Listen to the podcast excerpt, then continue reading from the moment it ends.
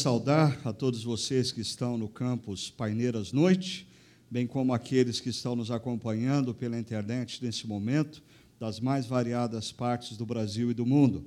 Bem, ah, como foi dito aqui no início da nossa liturgia, hoje é um dia muito especial. Nós estamos comemorando 17 anos, exatamente 17 anos, desde o momento em que nós nos reunimos pela primeira vez ali no Buffet Metropolitan com 40 pessoas, e a Chácara Primavera nasceu naquele dia. Ah, e por isso nós temos refletido sobre essa nova série, De Volta para o Futuro, cumprindo a nossa missão.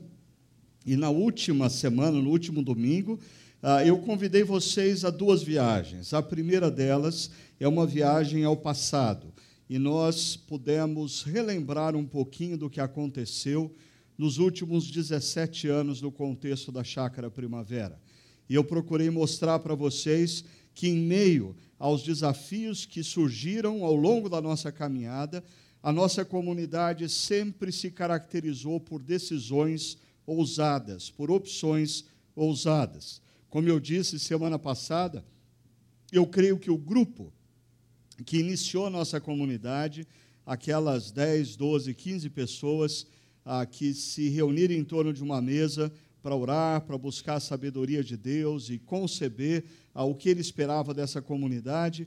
Eu diria que nem nós, há 17 anos atrás, nós não tínhamos, talvez, a noção de quão ousadas eram as opções que nós estávamos fazendo, ah, mas nós as fizemos. E depois eu convidei vocês para uma viagem ao futuro. Essa viagem foi mais curta, devido à falta de tempo, por isso eu vou retomá-la daqui a pouco. Mas conversando um pouco com vocês sobre a expectativa do que vai ser o mundo, do que vai ser a sociedade ah, nos próximos 12 anos. Existem ah, grandes expectativas fundadas ah, em avanços tecnológicos, ah, existem organizações eh, não governamentais trabalhando de maneira árdua pensando e concebendo as implicações dessa nova tecnologia associada à vida e às mais variadas dimensões da vida. Agora, essa é uma história que ainda está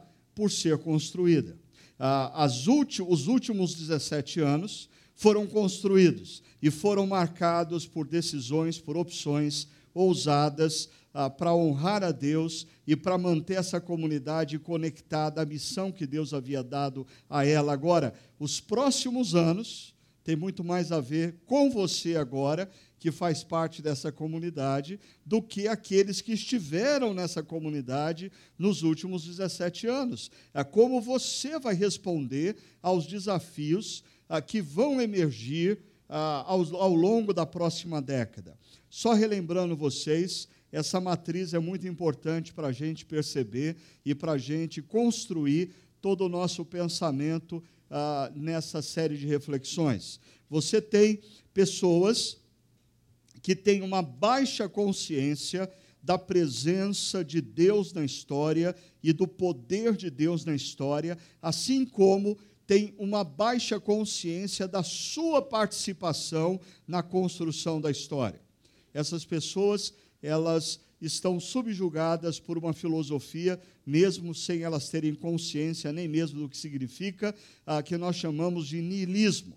Ah, elas estão fadadas a simplesmente passar pela história e não marcar de maneira alguma a história, porque elas não confiam nelas mesmas como seres ativos na história, nem muito menos de que Deus está atuando de maneira poderosa na história. Mas existem aqueles que têm uma alta consciência da presença e do poder de Deus, mas uma baixa consciência acerca ah, da sua participação, da sua responsabilidade esses estão fadados a, a, a serem subjugados pelo que nós chamamos de fatalismo fatalismo. Deus já determinou todas as coisas, Deus já previu todas as coisas. O que tem que acontecer, vai acontecer. Nós, seres humanos, não temos absolutamente nada para fazer. O oposto disso, muito presente na nossa sociedade atual, são pessoas que têm uma grande consciência de si mesmas. Por sinal, elas vivem para si mesmas, elas estão no centro das suas histórias, elas estão no centro das suas opções, elas estão no centro das suas vidas,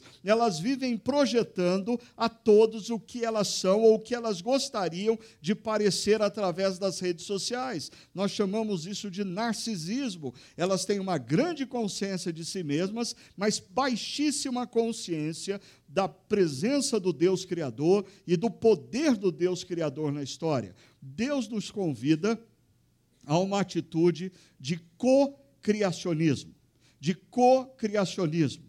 Ah, isso representa a consciência de que Deus é soberano, de que Deus está presente na história, de que Deus está se movendo através dos mais variados fatos históricos, mas nós fomos convidados e desafiados por Deus a, a participarmos da construção dessa história. Esse cocriacionismo tem sua base nas primeiras páginas das Escrituras. Quando Deus cria o homem à sua imagem e semelhança, Deus cria o homem com um poder criativo. Deus cria homem e mulher com o poder de resolver problemas criando, criando soluções. As soluções criadas ah, dão, dão espaço para a construção da cultura. Tudo que nós temos ao nosso redor é fruto da criação humana. Criação essa, fruto da, da, da, do fato de Deus ter nos feito a sua imagem e sua semelhança. Mas mesmo depois da queda, nós vimos a história de um homem anônimo da Mesopotâmia chamado Abrão, que Deus o chama para cocriar a história da redenção. Deus chama Abraão para participar da construção da história que iria redimir toda a história. Ah, e nós demos como exemplo a própria grande comissão, como a, a, quando Jesus, após a sua morte e ressurreição, aparece aos seus discípulos e diz: Toda autoridade me foi dada nos céus e na terra. Eu tenho todo o poder, toda autoridade é minha. E, e, o que nós poderíamos prever a partir dessa fala era Jesus dizendo: agora a, a, história está acabada, porque eu tenho todo o poder. Mas o que ele diz? Não, agora eu que tenho todo o poder, toda autoridade nos céus e na terra, eu os envio. Eu os envio para co-criar a história da redenção comigo, fazendo discípulos, e eu vou estar com vocês todos os dias, até a consumação dos séculos. Nós nos centramos na história de Abraão, quando o Senhor diz para Abraão: sai e vai. Sai e vai para onde?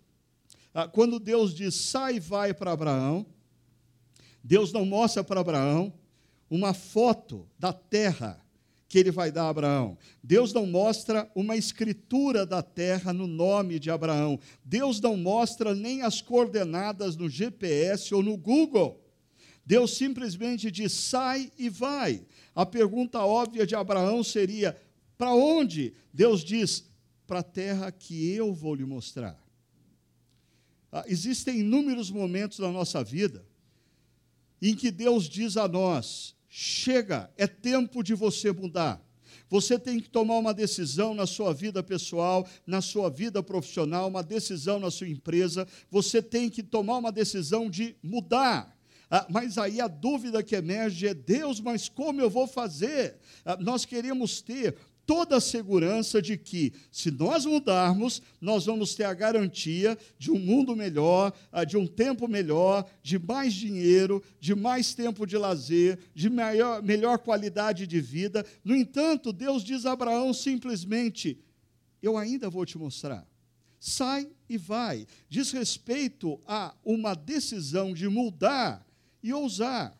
Mas não mudar e ousar para o seu benefício próprio mas mudar e ousar para abençoar gerações futuras. E aqui eu queria voltar a esse ponto do futuro. E eu queria convidar você a assistir um vídeo que fala um pouco do que vai acontecer no mundo nos próximos 12 anos. Ok? a gente vai precisar do som, tá bom?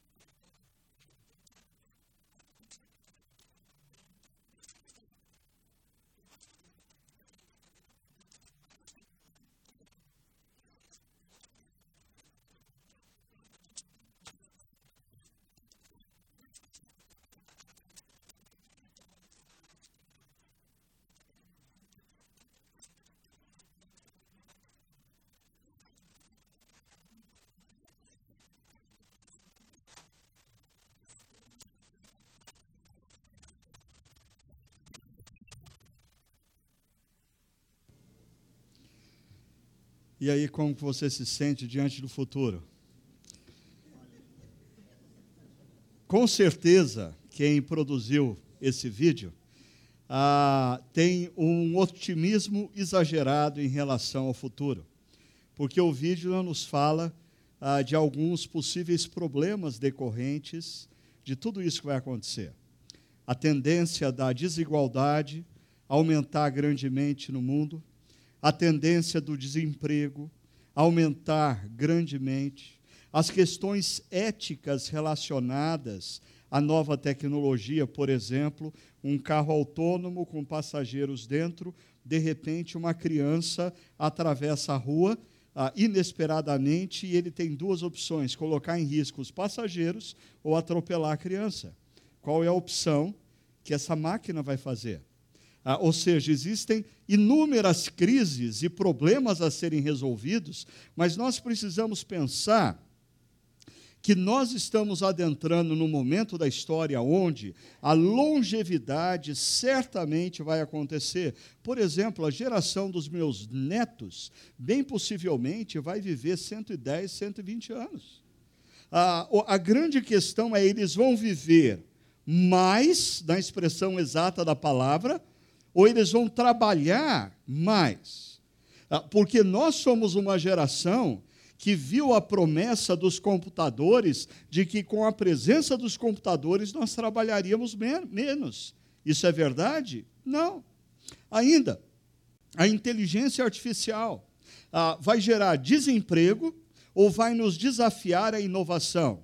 Por exemplo, hoje pela manhã, quando eu dava essa mesma palestra no Chácara Barão, eu tinha na primeira fila do auditório, veja só, um casal, uma família. Né? Ela, advogada, assistindo esse, esse vídeo. Ele, corretor uh, de, de, de, veículos. Né? Ou seja, uh, é, é, é um terror para eles assistirem esse vídeo. As perspectivas não são boas. Por outro lado, você pode pensar: é tempo de inovar, é tempo de você se reformular, é tempo de você aprender coisas novas. Informação e educação desconectada do tempo e do espaço. A, grande tendência nos próximos anos é isso aqui gradativamente deixar de existir. Ah, você não vai ter mais a limitação de uma sala de aula para ter aula com os melhores professores, não do Brasil, do mundo. Isso já é uma realidade.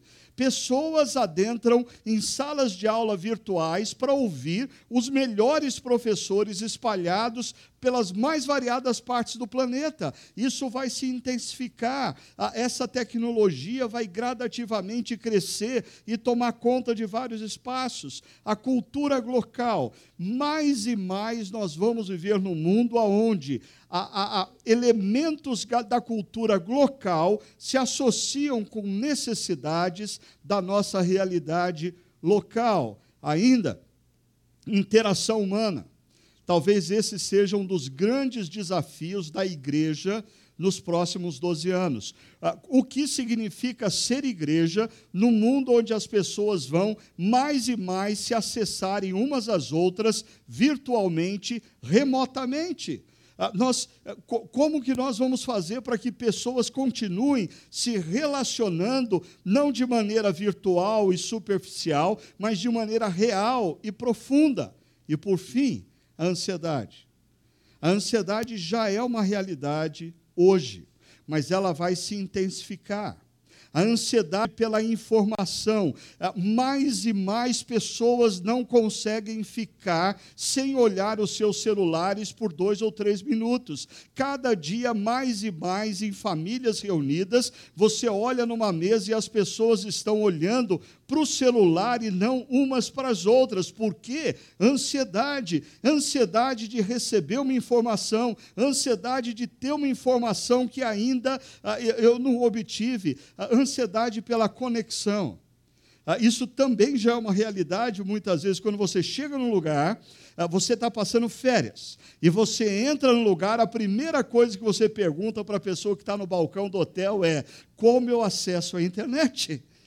E se ele falar para você, não, aqui nós não temos internet, você é capaz de passar cinco dias da sua vida sem conexão, sem conexão qualquer, ah, ansiedade em relação ao reconhecimento, porque a, as redes sociais tornaram quase que criaram uma ditadura do reconhecimento.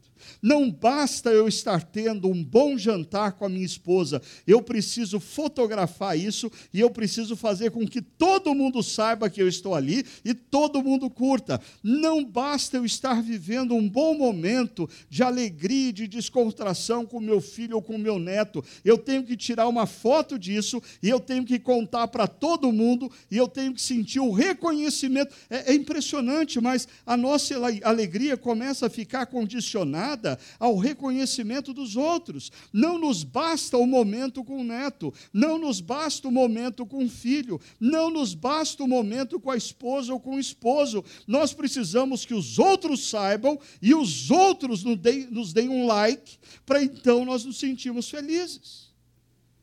Ah, com tudo isso, a igreja precisa ah, continuar vivendo com a integridade para com a palavra, mas perceber a necessidade da relevância para com a cultura.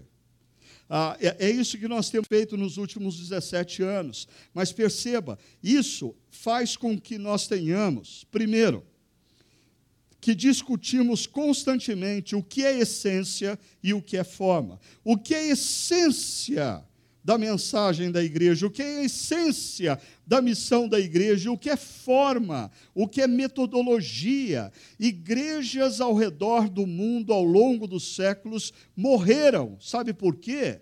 Porque os seus membros abraçaram o método, a forma e abriram mão da essência, do conteúdo. Nós precisamos constantemente pensar. A forma como nós ensinamos é método, ela pode mudar. O que nós ensinamos, a essência, é conteúdo, isso é o mínimo irredutível. Nós não temos como mudar. Ah, e um desafio decorrente a isso é o desafio de nós estarmos sempre pensando até que ponto vai a contextualização da igreja e aonde começa a idolatria pela cultura. Como discípulos de Cristo, nós não podemos ser idólatras da cultura. Nós precisamos compreender a cultura, nós precisamos nos conectar com a cultura, nós precisamos fazer uso da cultura para transmitir a mensagem, nós, nós precisamos ser críticos para com a cultura.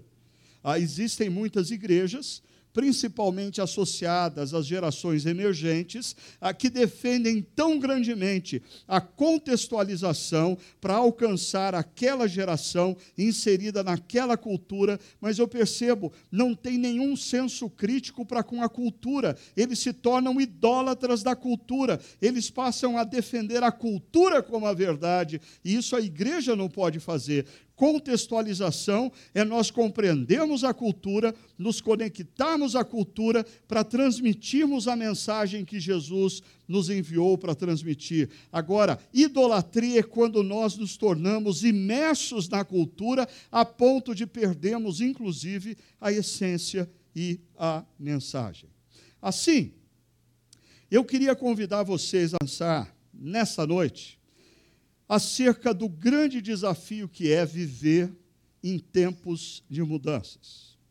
Há, há décadas atrás, Lulu Santos já escreveu, e aqui está um trecho só da música dele: Nada do que foi será, de novo do jeito que já foi um dia, tudo passa, tudo sempre passará. O seu celular novo que você comprou recentemente, que você está vidrado nele, ele vai se tornar obsoleto daqui a alguns meses. Ah, eu me lembro, há 17 anos atrás, eu tinha, ah, por ocasião do nosso primeiro encontro da Chácara Primavera, um celular que eu estava apaixonado por ele, mas ele era um pequeno tijolo que tão somente servia para fazer telefonemas. Isso quando a gente conseguia sinal. Não tinha câmera nele, não tinha. Eu, eu nunca imaginei que um dia nós estaríamos diante de um objeto como esse, ah, com um verdadeiro computador muito mais potente do que a maioria das empresas possuíam computadores há 15 anos atrás. Ah, Lulu Santos continua dizendo: tudo que se vê não é igual ao que a gente viu há um segundo. Tudo muda o tempo todo no mundo. Nada do que foi será de novo do jeito que já foi um dia. Tudo passa, tudo sempre passará. Isso é verdade na Bíblia. Deixa eu mostrar para você. Deus se revela a esse homem chamando, chamado Abraão e diz: sai e vai. Era uma grande mudança, demandava ousadia, com a finalidade de abençoar as gerações seguintes. Mas o que aconteceram nos anos seguintes? Abraão teve dois filhos, um deles Isaac. Isaac teve dois filhos, um deles Jacó. Jacó ousou. Jacó teve doze filhos. Ah, o mundo mudou grandemente do tempo de Abraão para o tempo de, dos filhos de Jacó. São 200 anos, muitas coisas aconteceram. Muitas coisas aconteceram. No entanto, grandes transformações ocorrem quando um dos filhos de Jacó, pelas mais variadas circunstâncias que eu não vou agora a, a, entrar aqui no mérito, ele, ele, ele acaba indo para o Egito. Ele vai para o Egito como um escravo. A vida de Jacó muda porque ele perde um filho, ele não sabe onde esse filho está e ele tem esse filho como morto. Ah, mudanças acontecem na vida da gente. Agora, ah, José, que chega como escravo no Egito, diante de determinadas circunstâncias e oportunidades, vai se tornar governador do Egito, uma espécie de ministro do planejamento e economia da maior potência mundial daquela época. As coisas mudam. O sujeito que chegou como escravo, hoje ele é ministro do planejamento e da economia. As coisas mudam e você precisa estar atento às mudanças que acontecem na sua vida. Mudanças acontecem para o bem, mudanças acontecem para o mal. Mudanças acontecem e você não tem o controle sobre muitas dessas mudanças que ocorrem. No entanto, está sob o seu controle as decisões e as opções que você vai fazer diante dessas essas mudanças. Bom, o mundo de Jacó e dos seus filhos muda. Existe uma grande crise em Canaã, existe fome na terra de Canaã, existe desemprego na terra de Canaã. E uma vez que eles ficam sabendo que José é governador do Egito, logo tem benefícios, logo tem influência, Jacó e os seus filhos descem da região do Egito ah, e vão morar no Egito. As coisas mudam. Jacó gostava da sua fazenda, Jacó gostava da sua casa, mas diante da fome, diante das dificuldades, ele muda, ele se move na direção do Egito. Eles têm que reconstruir a vida deles no Egito. No entanto, Êxodo capítulo 1, verso 6 diz: Ora, morreram José, todos os seus irmãos e toda aquela geração. Sabe o que significa? As coisas mudam. Pessoas passam. Pessoas passam. Você vai passar. Eu vou passar. Quer nós queiramos ou não, quer nós gostemos ou não dessa ideia, nós vamos passar. E o nosso desafio diante dessas mudanças que acontecem na vida ah, é continuar falando enquanto o computador ah, abre no local onde nós precisamos estar. Ah, deixa eu só colocar aqui. Ok? Então José se torna governador, Jacó e os seus filhos descem, mas eles morrem. Ah, e olha só o que acontece. O povo descendentes de Jacó, os israelitas, ah, eles vão ficar no Egito cerca de 200 anos. E olha o que o texto diz no verso 7. Os israelitas, porém, eram férteis, proliferavam, tornaram-se numerosos e fortaleceram-se muito, tanto que encheram o país. Sabe o que esse texto está dizendo para a gente? As coisas mudam. Esse grupo, que era simplesmente a família de Jacó, que 200 anos atrás havia chegado no Egito como imigrantes ah, vindos da terra de Canaã, agora eles eram grandes e poderosos. Perceba a ênfase do texto dizendo: eles eram férteis, eles proliferavam e eles se tornaram não apenas numerosos, mas diz o texto, eles se fortaleceram muito. Isso significa que eles não apenas cresceram numericamente, mas eles cresceram em termos de influência política e econômica. E aqui está um equívoco que muitos daqueles que cresceram ah, ah, na escola bíblica dominical nunca se deram conta. Né? Ah, deixa, eu, deixa eu mostrar para você uma coisa. Eu aprendi que Deus levanta Moisés para libertar o seu povo que era escravo no Egito. A, a única coisa que a maioria de nós não para para pensar é, é que o povo de Israel não foi escravo no Egito o tempo todo. Eles passaram boa parte do período no Egito prosperando, proliferando, tendo influência política e econômica. Eles eram os filhos de Israel, o pai de José. Olha só, quando a coisa começa a degringolar, ah, já se passaram 200 anos. Nesse período, eles se tornam numericamente significativos, importantes para a economia e alheios ao desafio de Deus a Abraão. Ah, esse é um ponto importante para você considerar. Esse povo que recebeu a promessa lá em Abraão, agora, 400 anos depois, pouco, pouca consciência ou nenhuma consciência tem da existência de Deus e da ação dele na história. Ah, em outras palavras, esse povo no Egito se encontra na sua zona de conforto. Deu tudo certo. Eles vivem na maior potência mundial da época, ah, eles cresceram numericamente, eles cresceram financeiramente, ah, eles vi vivem uma boa vida, eles estão na zona de conforto. Aí então, como que Deus lida quando o povo dele adentra na zona de conforto. Olha só o que diz o verso 8. Então subiu ao trono do Egito um novo rei, que nada sabia sobre José. E aqui tem uma longa história de guerras, de etnias, e esse novo faraó nada tinha a ver com a etnia a qual acolheu Israel, a, a, a, os seus filhos, inclusive José. Disse ele, disse o faraó ao seu povo: Vejam, o povo israelita é agora numeroso e mais forte que nós. Ah, ele está com medo porque o potencial do povo de Israel no meio do Egito poderia gerar uma revolução a qual ele não poderia conter.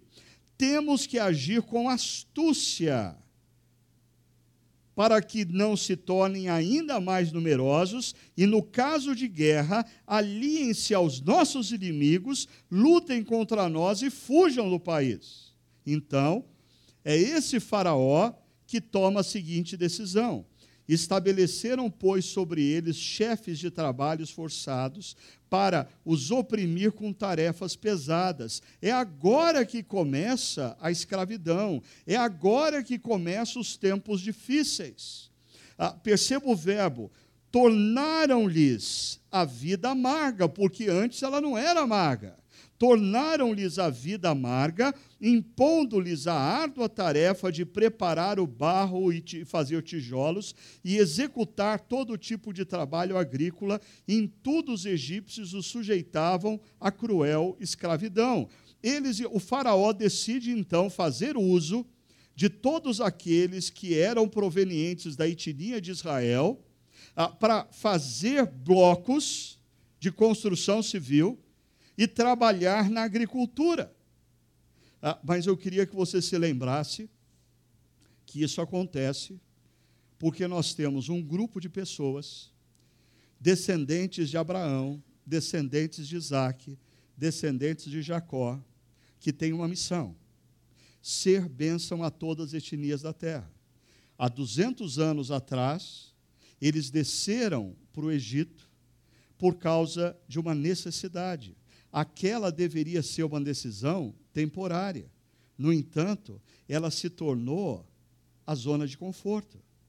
E agora Deus começa a tirar esse povo da zona de conforto. E o que esse povo faz diante dessa mudança de cenário, porque as coisas mudam? Olha só, os israelitas gemiam e clamavam debaixo da escravidão.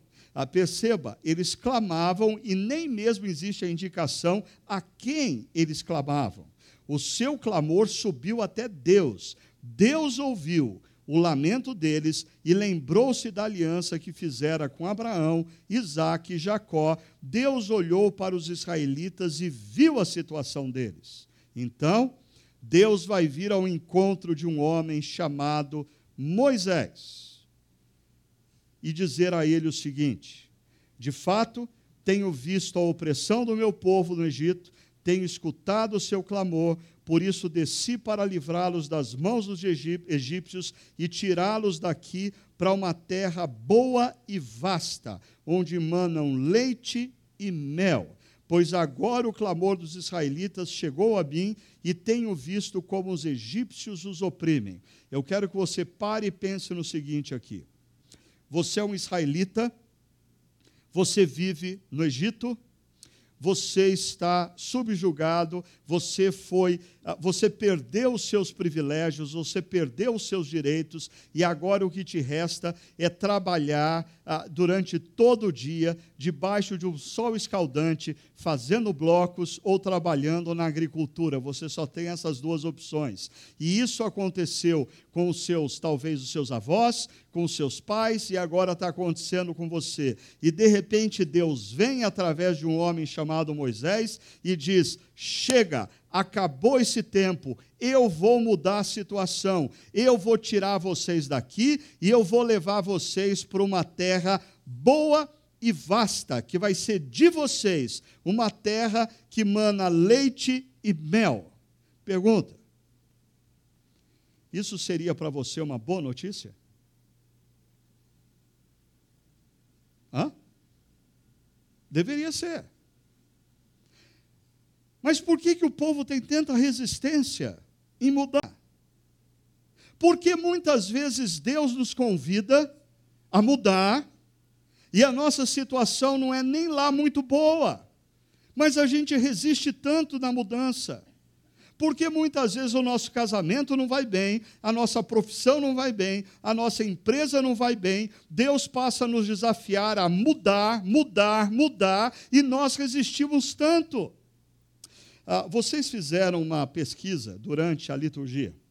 E veja só, ah, do pessoal presente aqui na internet, 30% se revelam entusiasmados em relação ao futuro. Ou seja, quando se fala, quando Deus vem e diz, eu vou mudar a situação. Menos de um terço aqui diz, yes. Ah, por outro lado, nós temos aqui o segundo grupo, com 22% responderam que têm dúvidas acerca da sua própria capacidade em relação ao futuro. Tem medo. Medo porque não se sente capaz. Aí, em terceiro lugar, 16% das pessoas disseram que possuem resistência a mudanças. Deixa eu conversar um pouquinho com vocês sobre esse fato. Porque nós vivemos num mundo de transições. Ah, nós lemos as Escrituras e as Escrituras nos falam uma verdade constantemente. Tudo muda, as circunstâncias mudam, as pessoas mudam e nós precisamos estar preparados ah, para reagir positivamente às mudanças. Mas quais são as principais fontes de resistência a mudanças? Eu vou mostrar para vocês o que acontece depois que Deus diz a Moisés: Eu vou tirar o povo do Egito e eu vou levá-los para uma terra boa e vasta. Primeira fonte de resistência: medo. Medo, porque se sente limitado.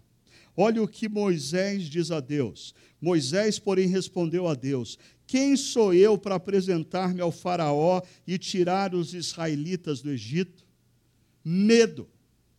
Ah, porque Deus fala para Moisés: Eu vou tirar o povo e vou levar o povo para uma terra boa, vasta, que mana leite e mel. Ah, Moisés diz: Joia Deus, como isso vai acontecer? Ah, Deus vira para Moisés e diz: Bom, primeira parte do plano, você vai entrar no salão oval do maior do homem mais poderoso do mundo de então e dizer para ele que o povo de Israel vai ter que sair.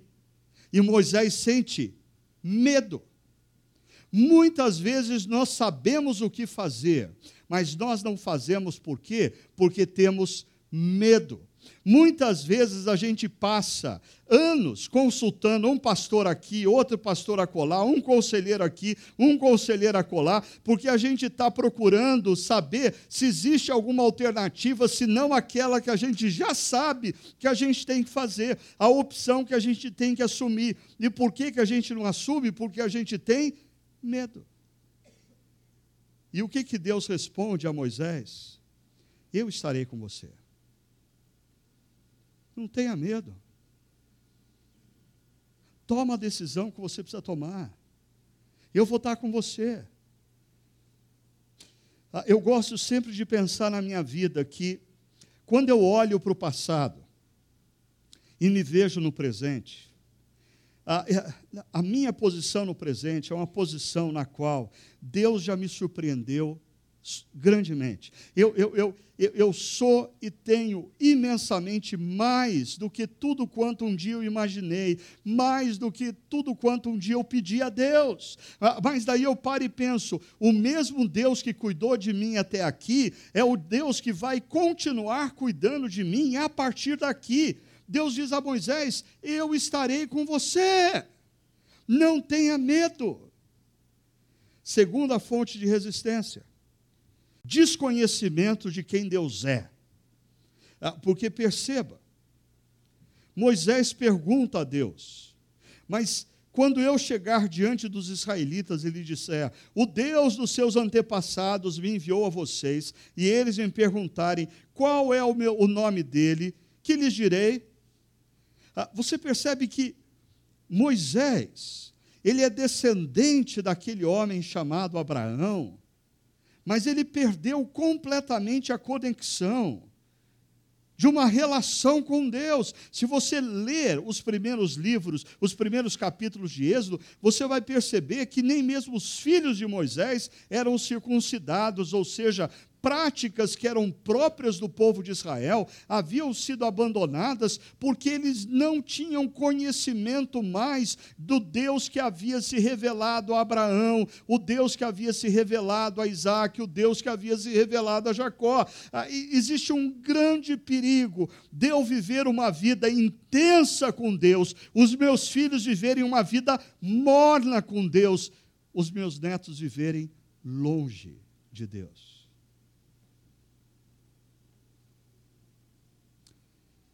Nós precisamos assumir a responsabilidade pela geração futura. O nosso papel é comunicar à geração futura acerca de quem é Deus, porque senão eles perderão a consciência de quem é Deus na história e o que ele está fazendo na história. O que Deus responde a Moisés é: Eu sou o que sou. Ou seja, eu sempre fui, eu sempre serei, eu sou. E isso você dirá aos israelitas: o eu sou me enviou. Ah, eu gosto de pensar nessa expressão, porque a maioria dos deuses na antiguidade são conhecidos pelos seus feitos. Ah, eles estão associados a, a, a, manifestações poderosas da natureza. Mas Deus não se apresenta a partir dos seus feitos, Deus se apresenta a partir da sua pessoa. Eu sou. Se você quer conhecer a Deus, não basta você conhecer os feitos de Deus na sua vida. Tem gente que eu não tenho dúvida alguma que tem sido abençoada por Deus na sua vida, mas isso não significa você conhecer os feitos de Deus, não significa que você conhece a pessoa de Deus. E o convite do Deus eu sou é para que nós o conheçamos de maneira íntima relacional. Terceira fonte de resistência, a incredulidade ou falta de colaboração. Aqui a coisa vai começar a deixar de ser propriamente de Moisés para passar a ser em relação ao povo que Moisés ia liderar. Moisés respondeu: E se eles não acreditarem em mim, ah, nem quiserem me ouvir e disserem: O Senhor não lhe apareceu. A, a, a questão de Moisés aqui: e se eu chegar lá para o povo e falar: Deus mandou a gente sair e ir para uma terra vasta e boa, e o povo falar: Deus não apareceu coisa nenhuma para você. Moisés, deixa desse negócio. Você precisa começar a parar de tomar aquele remédio, Moisés. Você está começando a ver coisas demais, você está começando a ouvir vozes. Você precisa mudar. Ah, essa coisa é coisa da sua cabeça.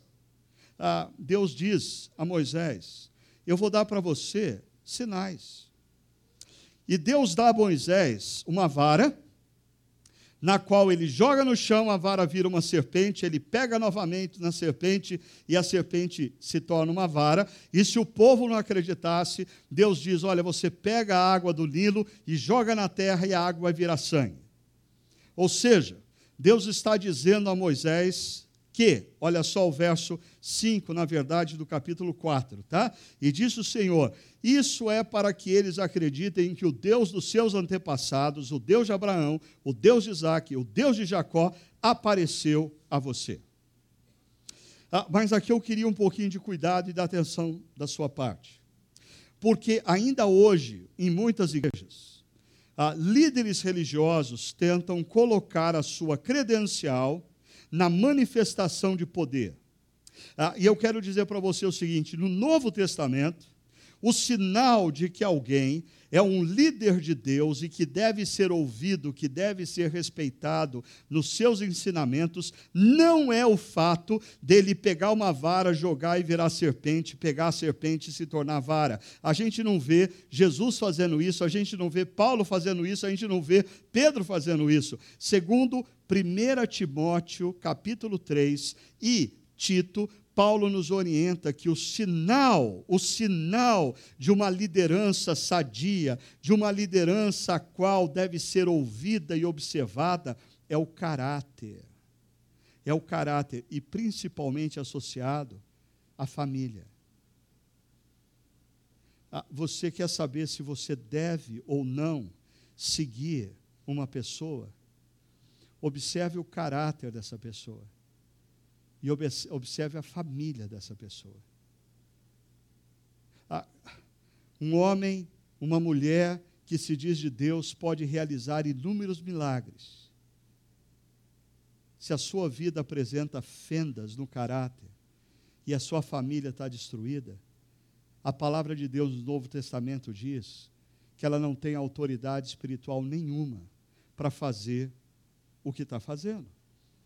Quarta ah, fonte de resistência, sentimento de inadequação.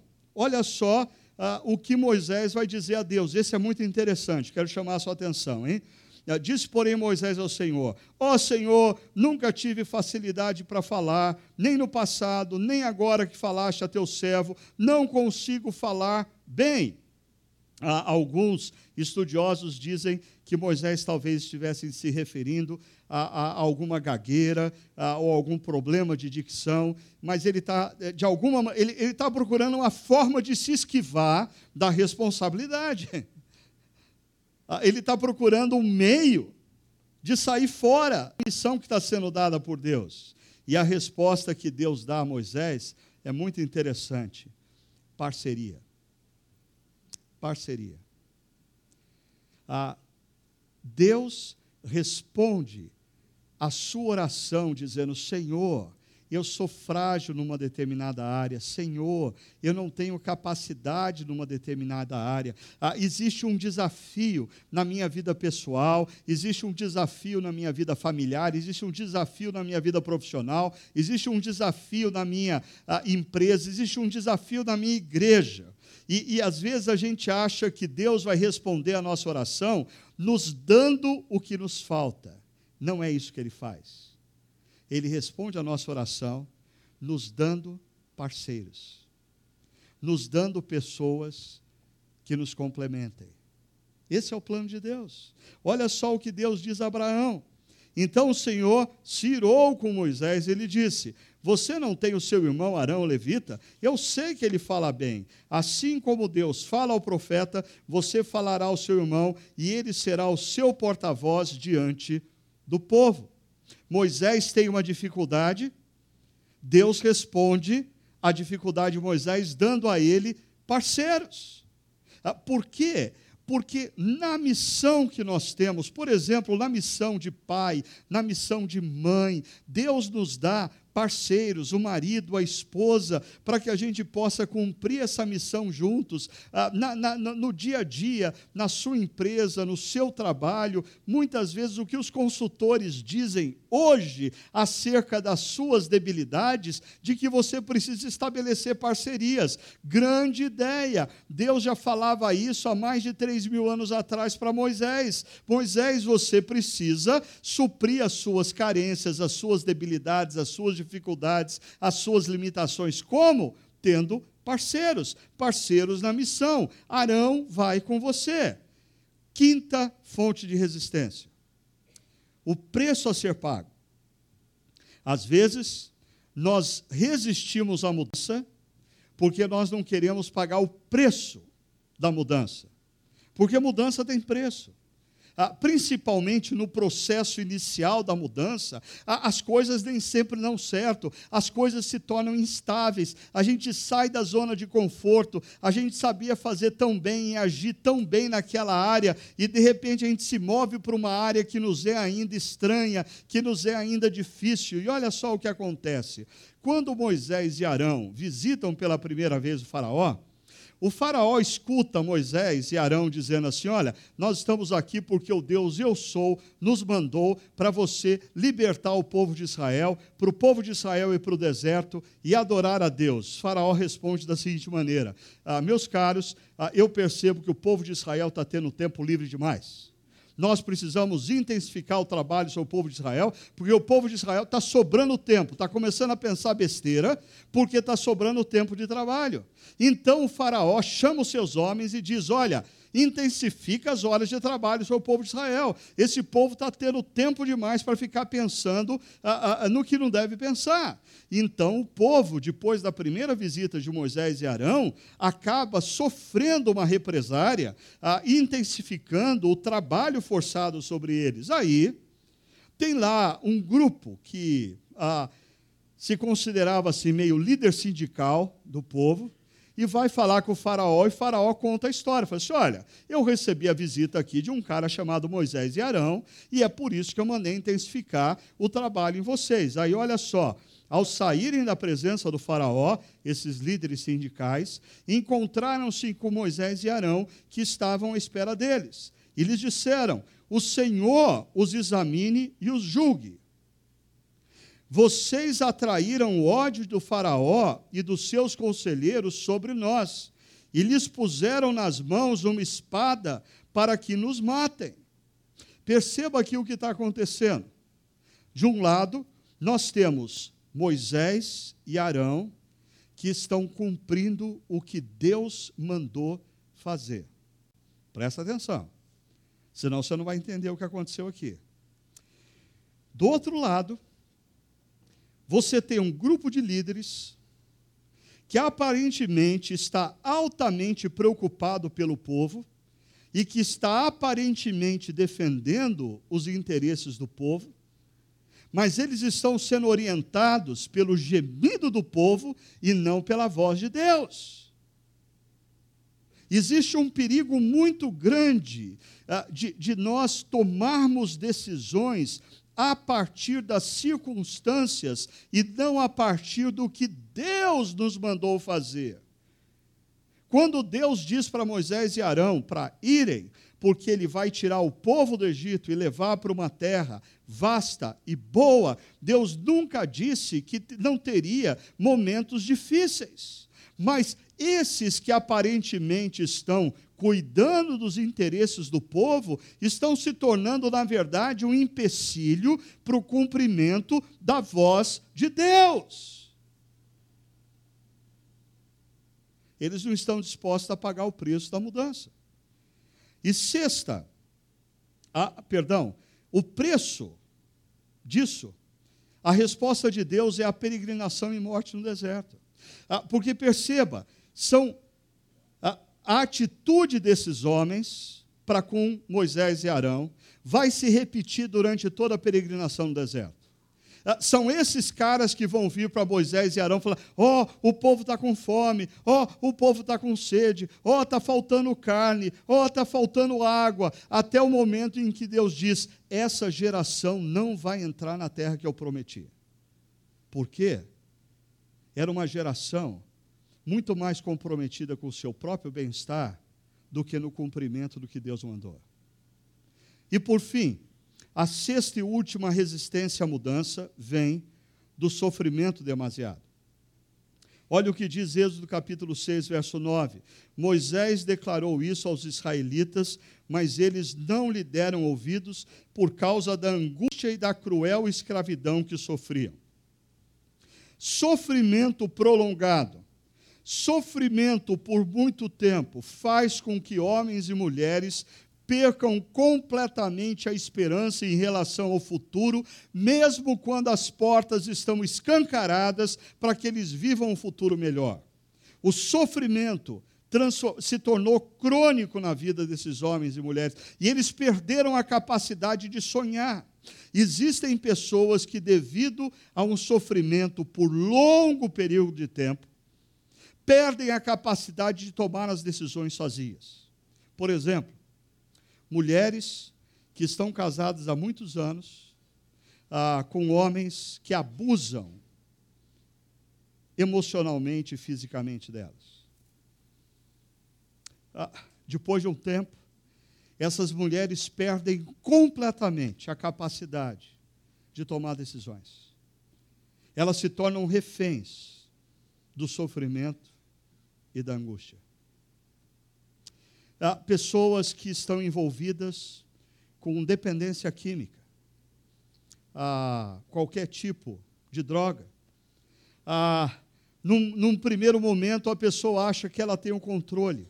Depois de algum momento, a droga a, a, obtém o controle da vida dessa pessoa e, pouco a pouco, a vida dessa pessoa começa a detonar detona a profissão, detona a família, detona os relacionamentos e a pessoa perde completamente a capacidade de tomar decisões para mudar essa situação. O que Deus faz nessas situações? Ele manifesta a graça, a misericórdia e ele intervém. Deus vai tirar esse povo do Egito, mesmo esse povo não conseguindo compreender o que ele está fazendo. Deus vai tirar esse povo do Egito, não porque esse povo creu em Deus, mas porque Deus teve graça e misericórdia para com esse povo. Deus vai agir na vida de uma família, na vida de um homem, de uma mulher, mesmo que esse homem e mulher não tenham mais capacidade de tomar decisões, porque Ele é gracioso, Ele é misericordioso, e Ele vai intervir, porque Ele é poderoso o suficiente suficiente para transformar a situação desse, desse homem, dessa mulher ou dessa família. Perceba, quando nós vamos para o Novo Testamento, se você observar as duas últimas resistências, você vai encontrar também na relação com Jesus ah, pessoas que se encaixam na resistência anterior. Ah, os fariseus, os escribas, eram aqueles que constantemente tinham um discurso, um discurso espiritual, mas que na verdade estavam constantemente tentando inviabilizar a obra que Deus estava fazendo. Por outro lado, Jesus se deparava com publicanos, prostitutas, pessoas muitas vezes ah, alvo de todo preconceito, sem esperança, sem espaço na religião da época, mas com essas pessoas Jesus manifestava graça, misericórdia e intervenção. Nós começamos hoje falando sobre as grandes mudanças que ocorrerão no mundo nos próximos 12 anos. E o grande desafio que, como igreja, nós temos. Aí, aí nós observamos na Bíblia como a, a vida vai vivendo ciclos de mudanças e transições, como aconteceu com Abraão, Isaac, Jacó, seus filhos, José e as gerações futuras que chegaram no Egito primeiro tendo benefícios e terminam como escravos, e aí Deus vem e os desafia a mudanças com um período de crise, porque eles estavam na zona de conforto e nada melhor do que uma crise para tirar pessoas da zona de conforto. Agora, mesmo eles recebendo uma boa notícia, Deus vai intervir e vai levá-los para uma terra boa. Deus está com eles. É impressionante como esse povo resiste. Eu tenho três perguntas para você. Primeiro, você tem sido desafiado a mudar? Talvez como marido, como esposa, como filho, como profissional, como discípulo. Em que Deus tem te desafiado a mudar? Segundo, mas o que, que tem impedido a sua mudança? Qual que é a sua alegação para não mudar? Qual que é a sua desculpa para não mudar? Medo, incapacidade, senso de inadequação.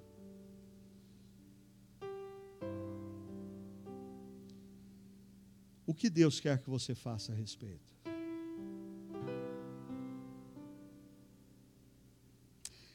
Ah, eu sei que nós começamos com um desafio macro, as mudanças na sociedade. Mas eu quero terminar com um desafio focado na sua vida. Porque se você não é capaz de tomar decisões, para mudar a sua própria vida na direção do que Deus quer, a gente vai perder tempo conversando sobre a nossa missão diante das mudanças na sociedade. Esse poder de Deus precisa se manifestar primeiro na sua vida, mudando você. O que Ele tem desafiado você a mudar? o que o tem impedido de mudar. Mas nessa noite, o que Ele está dizendo a você para fazer?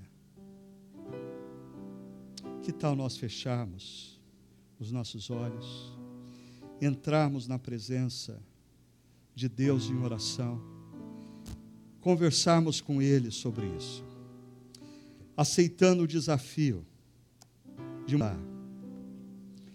Aceitando o desafio de mudar, mesmo quando isso nos parece incômodo, quando isso nos gera medo, quando isso nos gera insegurança. Converse com Deus, renda-se a Ele.